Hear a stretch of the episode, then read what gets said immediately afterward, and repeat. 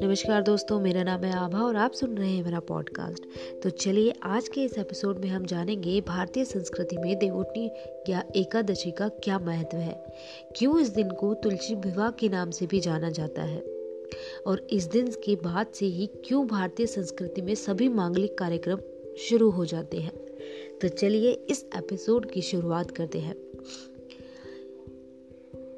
हिंदी पंचांग के अनुसार कार्तिक मास में शुक्ल पक्ष की एकादशी को देवोटनी ग्यारस या देवोटनी एकादशी के रूप में मनाया जाता है। यह दिन हिंदी संस्कृति में एक पर्व के समान बताया गया है। ऐसा कहा जाता है कि इस दिन भगवान विष्णु चार माह की योग निद्रा के बाद जागृत होते हैं।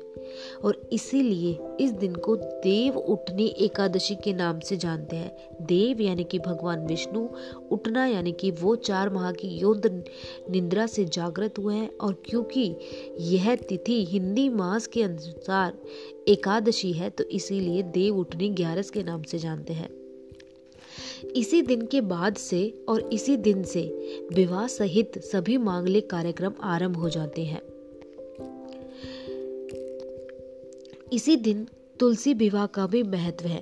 तो चलिए उस कथा को जानते हैं जो तुलसी विवाह से जुड़ी हुई है और उस विवाह के साथ कैसे भगवान विष्णु का संबंध है वो भी जानते हैं।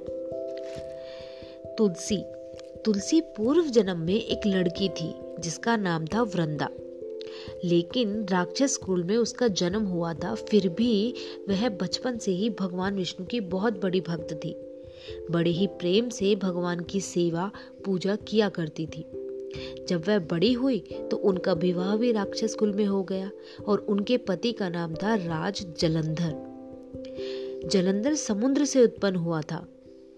वृंदा, क्योंकि भारतीय संस्कृति को बहुत ही अच्छे से मानती थी और विष्णु जी की बड़ी भक्त थी तो उसने भी प्रतिव्रता स्त्री होने के लिए सदा अपने धर्म का पालन किया। हमेशा वह अपने पति की सेवा किया करती थी। जब भी जलंधर किसी युद्ध के लिए जाता तो वो पूरी इच्छा से, पूरे मन तप से सिर्फ़ भगवान विष्णु की आराधना करती और उसी आराधना के बल पर जलंधर सभी युद्ध को जीतने लगा था। इसी प्रकार एक बार देवता और दानवों में युद्ध हुआ। जब जलंधर युद्ध पर जाने लगे तो वृंदा ने कहा, स्वामी, आप युद्ध पर जा रहे हैं। आप जब तक युद्ध में रहेंगे, मैं पूजा में बैठकर आपकी जीत के लिए अनुष्ठान करूँगी। और जब तक आप वापस नहीं आ जाते, मैं अपना संकल्प नहीं छोड़ूँगी जलंधर तो युद्ध में चले गए और वृंदा व्रत का संकल्प लेकर पूजा में बैठ गई। उनके व्रत के प्रभाव से देवता भी जलंधर को न जीत सके। सारे देवता जब हारने लगे तो विष्णु जी के पास गए। सबने भगवान से प्रार्थना की तो भगवान कहने लगे, वृंदा मेरी परम भक्त है, मैं उसके साथ छल नहीं कर सकता। फिर देवता बोले, भगवान, दूसरा कोई उपाय भी तो नहीं है। अब आप ही हमारी मदद कर सकते हैं। भगवान ने उन लोगों की बात मान ली और भगवान ने स्वयं जलंधर का रूप रखा और वृंदा के महल में पहुँच गए। जैसे ही वृंदा ने अपने पति को देखा, वे तुरंत पूजा से उठ गई और उनके चरण को छू लिया।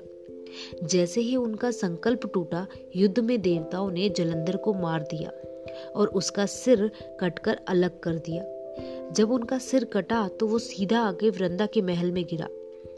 और जब वृंदा ने देखा कि मेरे पति का सिर तो कटा पड़ा है तो यह फिर कौन है जो मेरे सामने खड़ा हुआ है? उसने पूछा, आप कौन हो जिसको मैंने स्पर्श किया? तब भगवान अपने रूप में आ गए, पर वे कुछ ना बोल सके। वृंदा सारी बात समझ गई। उन्होंने भगवान को श्राप दे दिया, आप पत्थर के हो जाओ। और भगवान तुरंत पत्थर के हो गए। सभी देवता आहाकार करने लगे। लक्ष्मी जी रोने लगी और प्रार्थना करने लगी। तब वृंदा जी ने भगवान को वापस वैसा ही कर दिया और अपने पति का सिर लेकर वे सती हो गई। उनकी राख से एक पौधा निकला। तब भगवान विष्णु जी ने कहा, आज से इनका नाम तुलसी है और मेरा एक रूप इस पत्थर के रूप में रहेगा, जिसे शलिग्राम के नाम से तुलसी जी के साथ ही पूजा जाएगा। मैं बिना तुलसी जी के भोग स्वीकार नहीं करूँगा। तभी से तुलसी जी की पूजा सभी करने लग गए और तुलसी जी का विवाह शलिग्राम जी के साथ कार्तिक मास में किया जाता है और इसे देवउठनी एकादशी के रूप में मनाया जाता है। देवउठनी एकादशी पर इस तरह से तुलसी विवाह के रूप में भी मनाया जाता है। तो यह बहुत ही इंटरेस्टिंग सी कथा है जो एकादशी से जुड़ी हुई है। इसीलिए शायद जहाँ भी भारतीय संस्कृति में हमारे विष्णु भगवान और उनसे जुड़ा हुआ अगर कुछ भी आ जाता है तो वह दिन हमारे लिए बहुत ही खास हो जाता है। और इसी प्रकार देवुटनी ग्यारस हमारे लिए बहुत महत्वपूर्ण स्थान रखती है। धन्यवाद।